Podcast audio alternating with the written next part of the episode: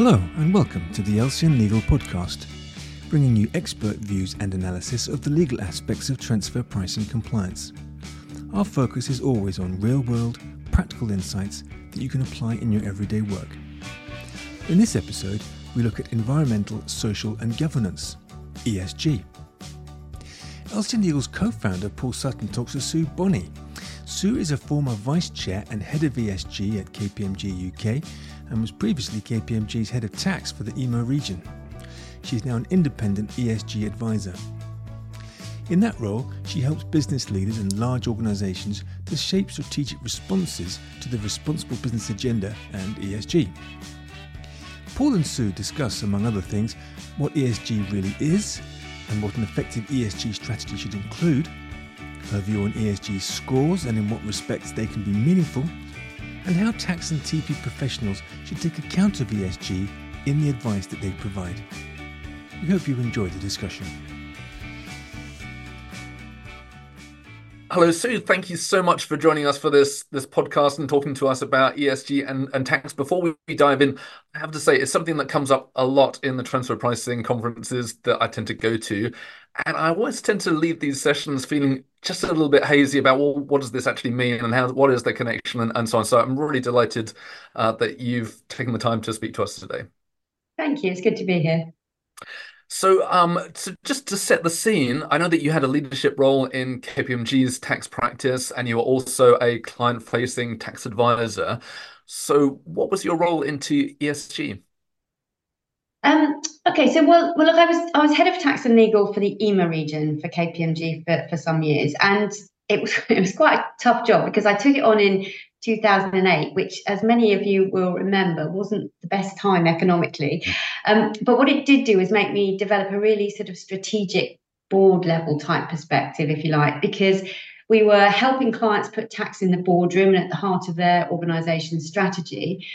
But then I also had my own responsibilities as a leader to try and, and, and grow the tax and legal services business across EMEA for, for KPMG itself. And as I say, that was in a recession. So it was mm. it, it, gave me that focus and at the same time, as well, we had um, a big focus on responsible tax, which was all about setting out the principles that you needed for a tax strategy rooted in the sort of commercial reality of the client's business.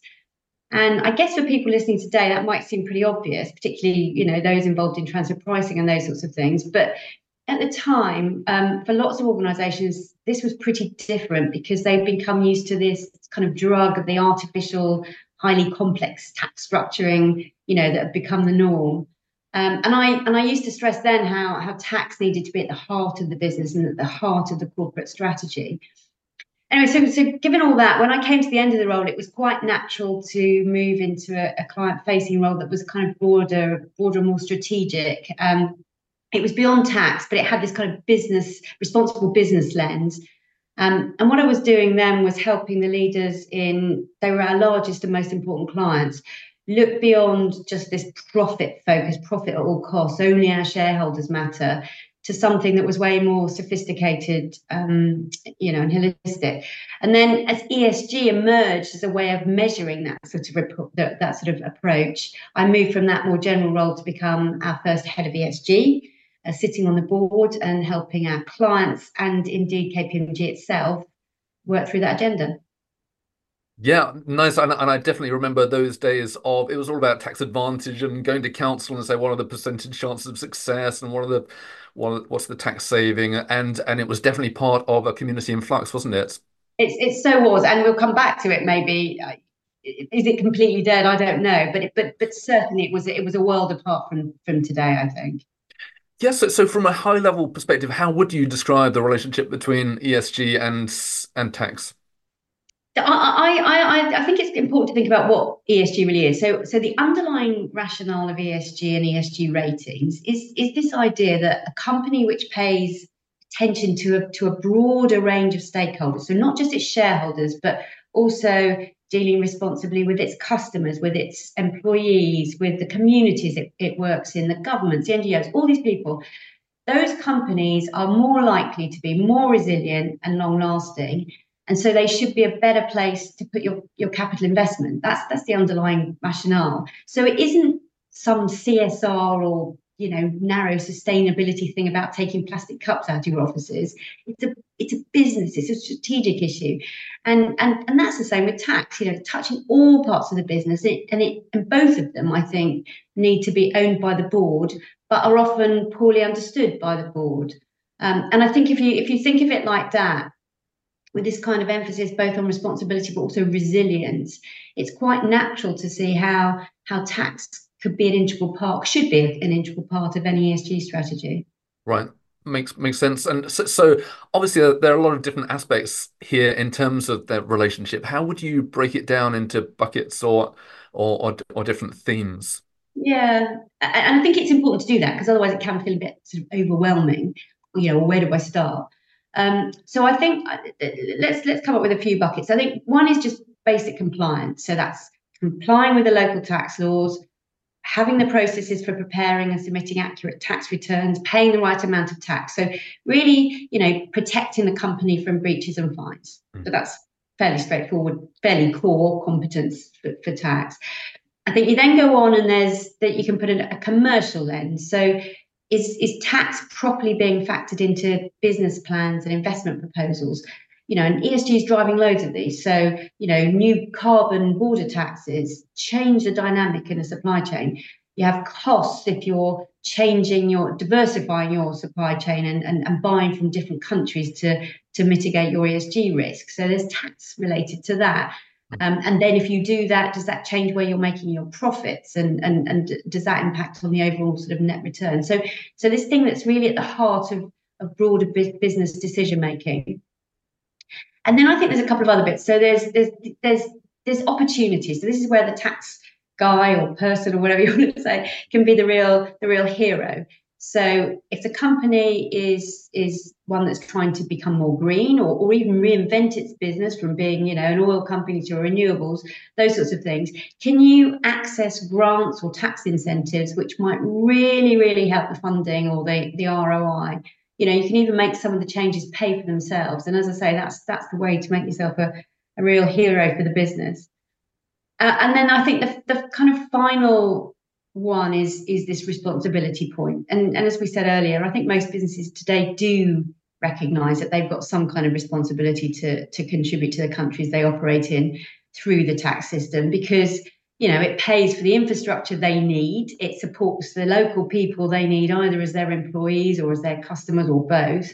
Um, so this isn't just about altruism it's about you know making good business sense. And I was reflecting when we were, we were coming up to this talk, I was reflecting, it might be hard to believe now, but, but when I was um, uh, my early years as a tax professional, there was this American magazine called CFO Today, and it used to rank hero CFOs. And the hero CFO definition was one who could get his effective tax rate as close to zero as possible. And I, I think we have moved on a lot from that. I think we probably would all roll our eyes at that, if I'm honest. Although you know, there is still a little bit of speaking out of both sides of your mouth because I do, I do think some companies get it, but there are some who still can't help themselves seeking out these these artificially low um, tax rates. But anyway, I, I, I, think the key here is is having an explicit tax strategy which mm-hmm. which spells it out and being you know transparent about what you pay where. So some of those reporting rules that, that we have now go a long way, I think, to, to focusing the mind on, on that. Right, t- totally. Um, and what's your view of ESG scores? Is, is, is it the case that the scores are just about the robustness of the system and it's totally unconnected to doing the right thing? Is is is that how we should look at it, or how do, how do you see it? I, I, to answer your last question, I don't think that's how we should look at it. Do I think people are looking at it a bit like that? I think there is a risk. Um, I mean, I think you have to, yeah, when I'm talking to clients, I, I, I, say you have to remember that the ESG scores are the outcome of what the business is doing. They're not just a standalone thing.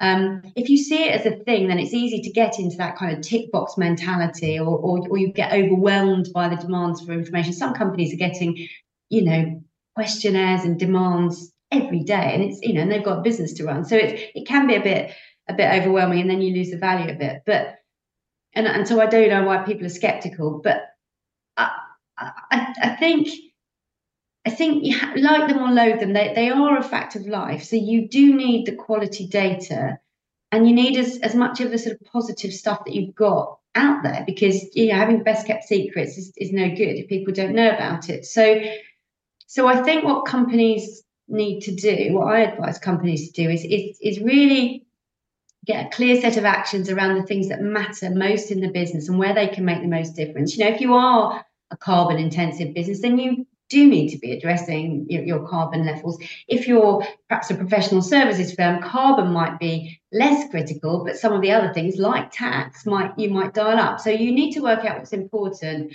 and then you get the data to see where you are, where you want to be, and then evidence how you're how you're moving along, and, and you report that to your stakeholders. And then that of itself should drive these higher scores.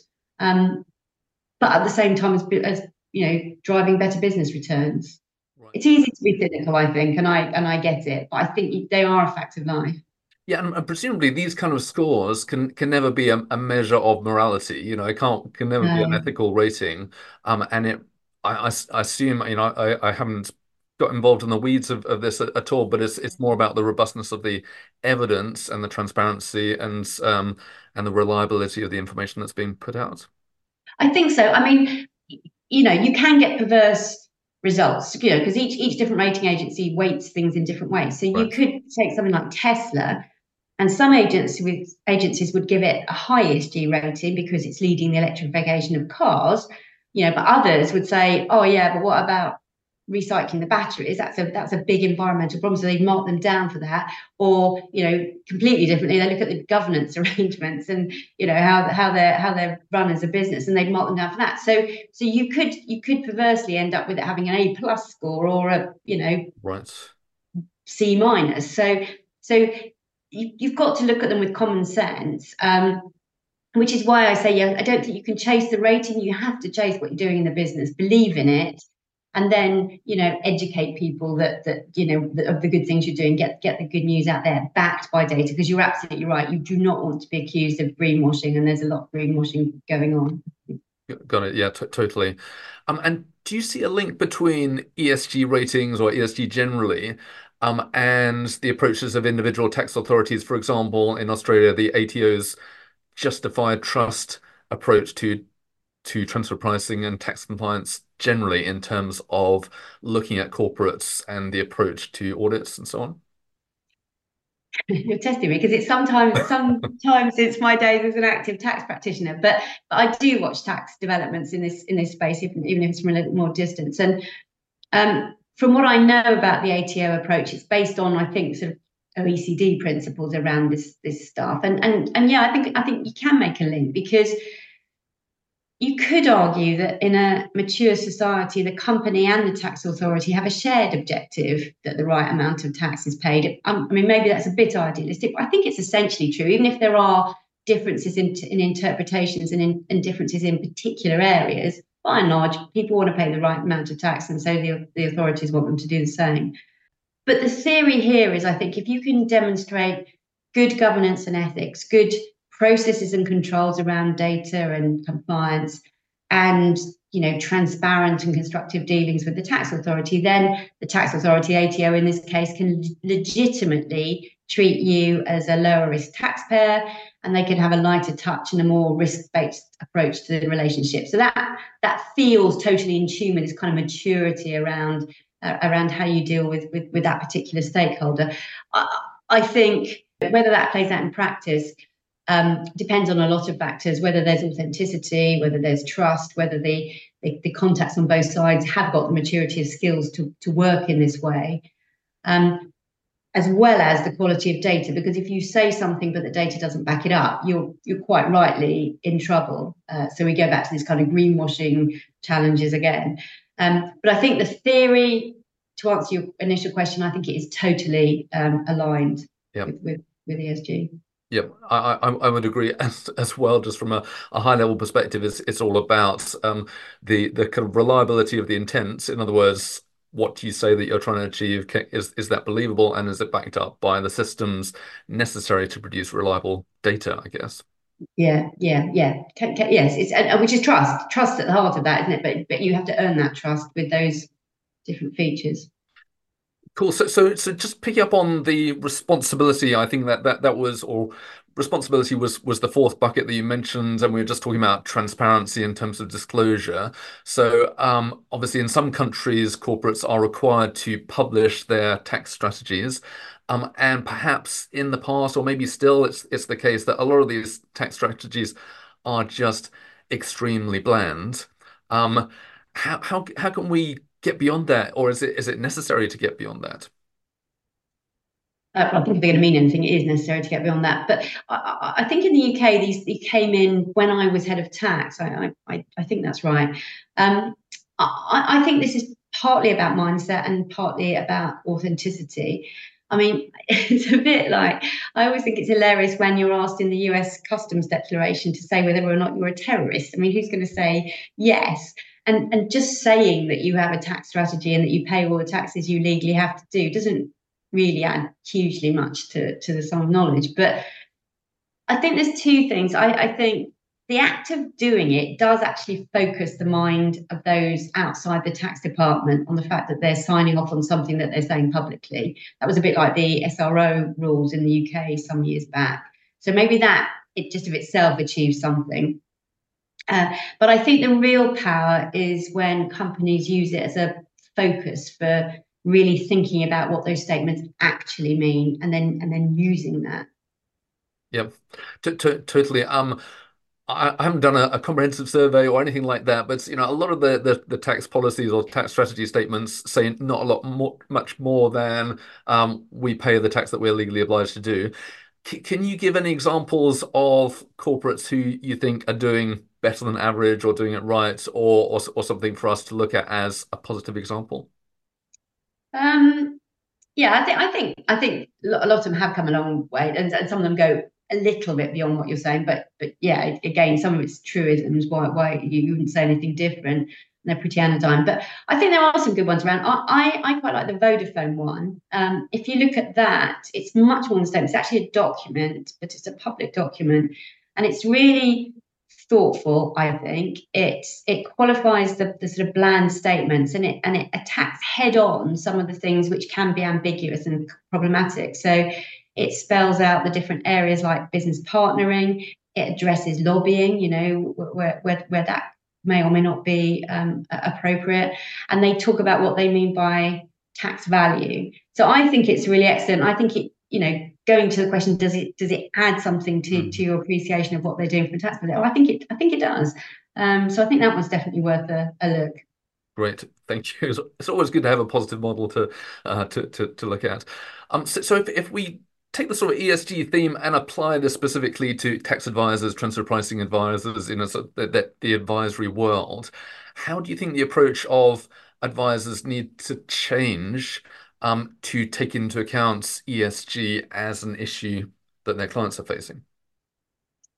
Yeah, um, I don't think they should change because of ESG so much as as an extension of of what I think's been happening anyway. The trends you and I have just been talking about, but OECD pressures and so on, particularly around things like transfer pricing.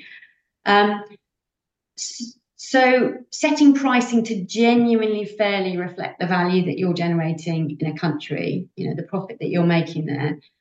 You know, we can all think about some, you know, tech or online extremes where you've got an entity in a in a country, it's employing loads of people, it's got loads of customers, they're paying loads of revenues.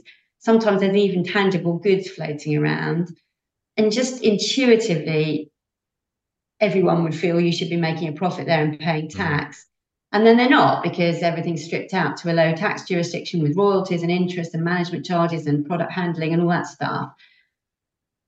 And I think you just have to say, is that is that fair? Is it respecting the community? Could you? I think this isn't a bad test. Could you justify it to your mother or your grandmother or your kids? Sometimes people yep. say, you know, yeah. does does it really honestly stack up? And and I think that's not a bad filter. It's no no one's saying you should pay more tax than you should, but but what should it it, it should be fair.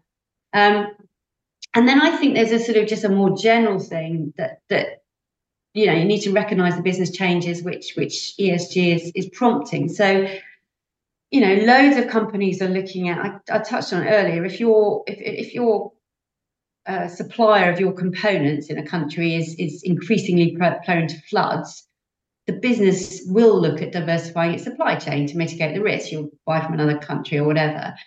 Um, or if you're exporting to a country with a carbon tax, you might change your production processes to reduce the carbon in your product so that it stays competitive.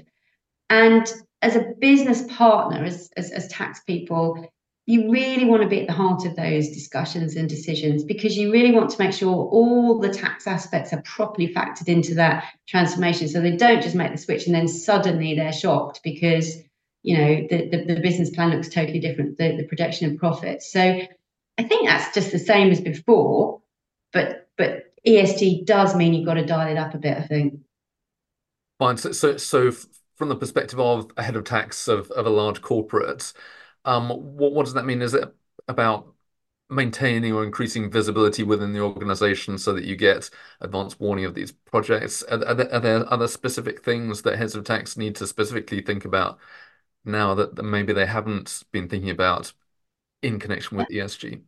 Yeah, I, I, I, mean, certainly that point is critical, and I think you have to keep pushing at that, honestly, because you know the, the business can forget. So, so, so they need to do that a few extra things I think they do need to do. I mean, I, I go back to what I said at the start. You know, this isn't some little CSR thing about taking I, my thing is plastic cups out the It's not. It's not a small CSR thing. This is this is business centric, and it's not good enough. I think for anyone in the business, but we're talking about tax professionals. Not good enough to not understand what this is about. It, it, this is a this is a core competency now. I think for anybody in business.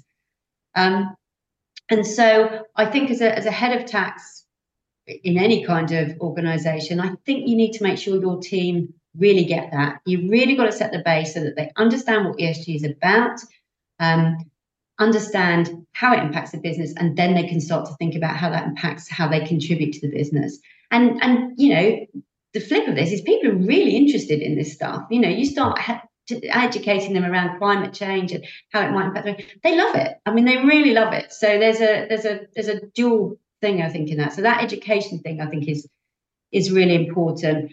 And then I think you have to do something to really start to think about where you can play a, a constructive role helping the organization deliver against the ESG strategy and improve its ESG ratings. We've talked about how important they are. They are a fact of life. So what I would suggest there is I think you need to do a bit of work with your team to work out what's material in your type of business, what you should prioritize, what data you'll need to monitor the progress and measure the success. That might not be easy to get. So, how do you go about that? Um, and really start to, to have a bit of a plan. Um, and then, you know, we've said it, be, be really effective business partners. So, armed with that, um, you know, make sure they've got the right business and relationship skills, understand where they can add value and plug into the business and and kind of make yourself do it. Because sometimes it's easier to, to, to watch from the sidelines. Really make sure um, you're in the mix. I, I, I, was reflecting again, looking looking back at my time as a as a as a sort of early tax partner. Um, I had a, a counselling session with someone who wasn't in tax, and he and we, he asked me who my tax role model was, and I gave a name, and he gave another name, and he said the reason this person is my role model is because when he's in a meeting, you don't know he's a tax person, and that was actually a really liberating point for me because I suddenly realised when I was in a session.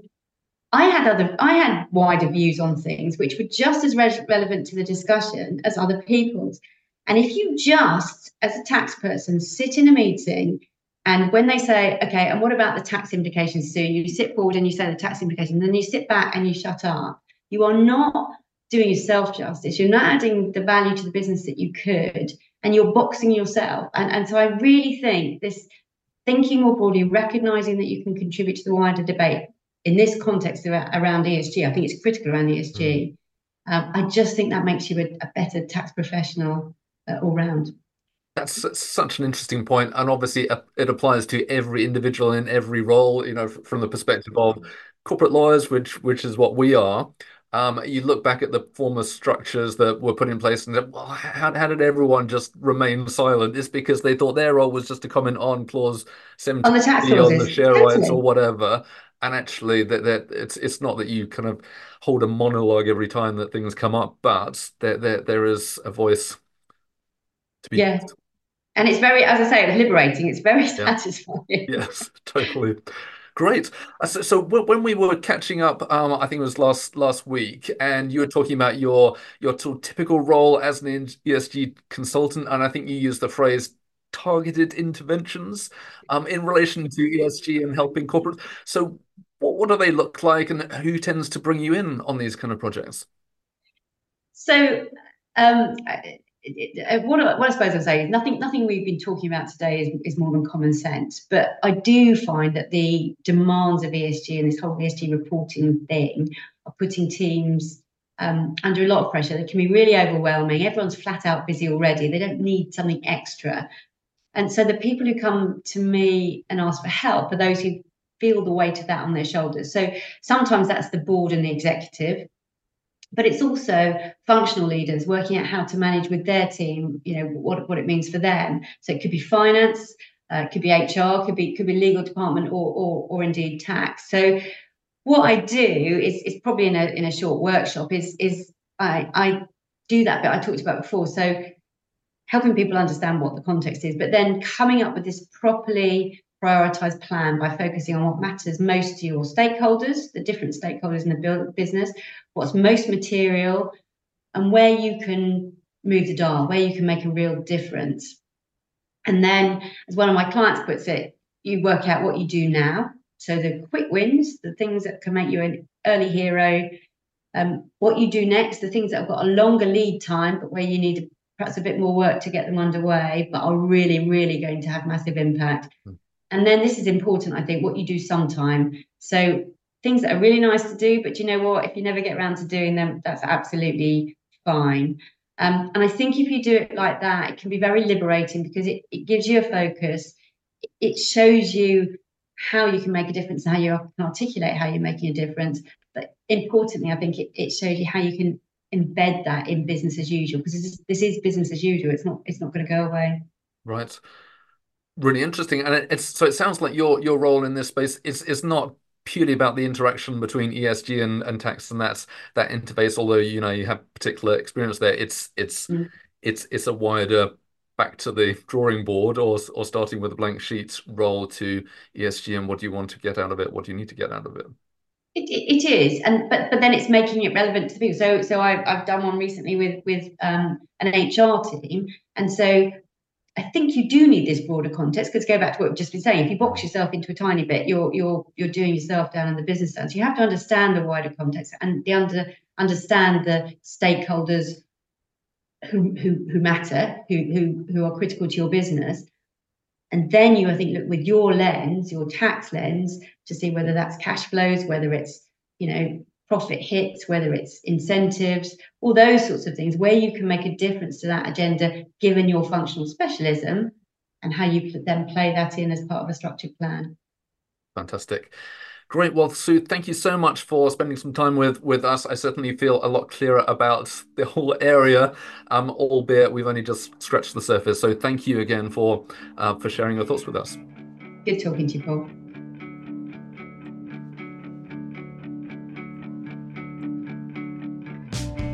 Thanks for listening to the LCN Legal podcast. We'd love to hear what you think.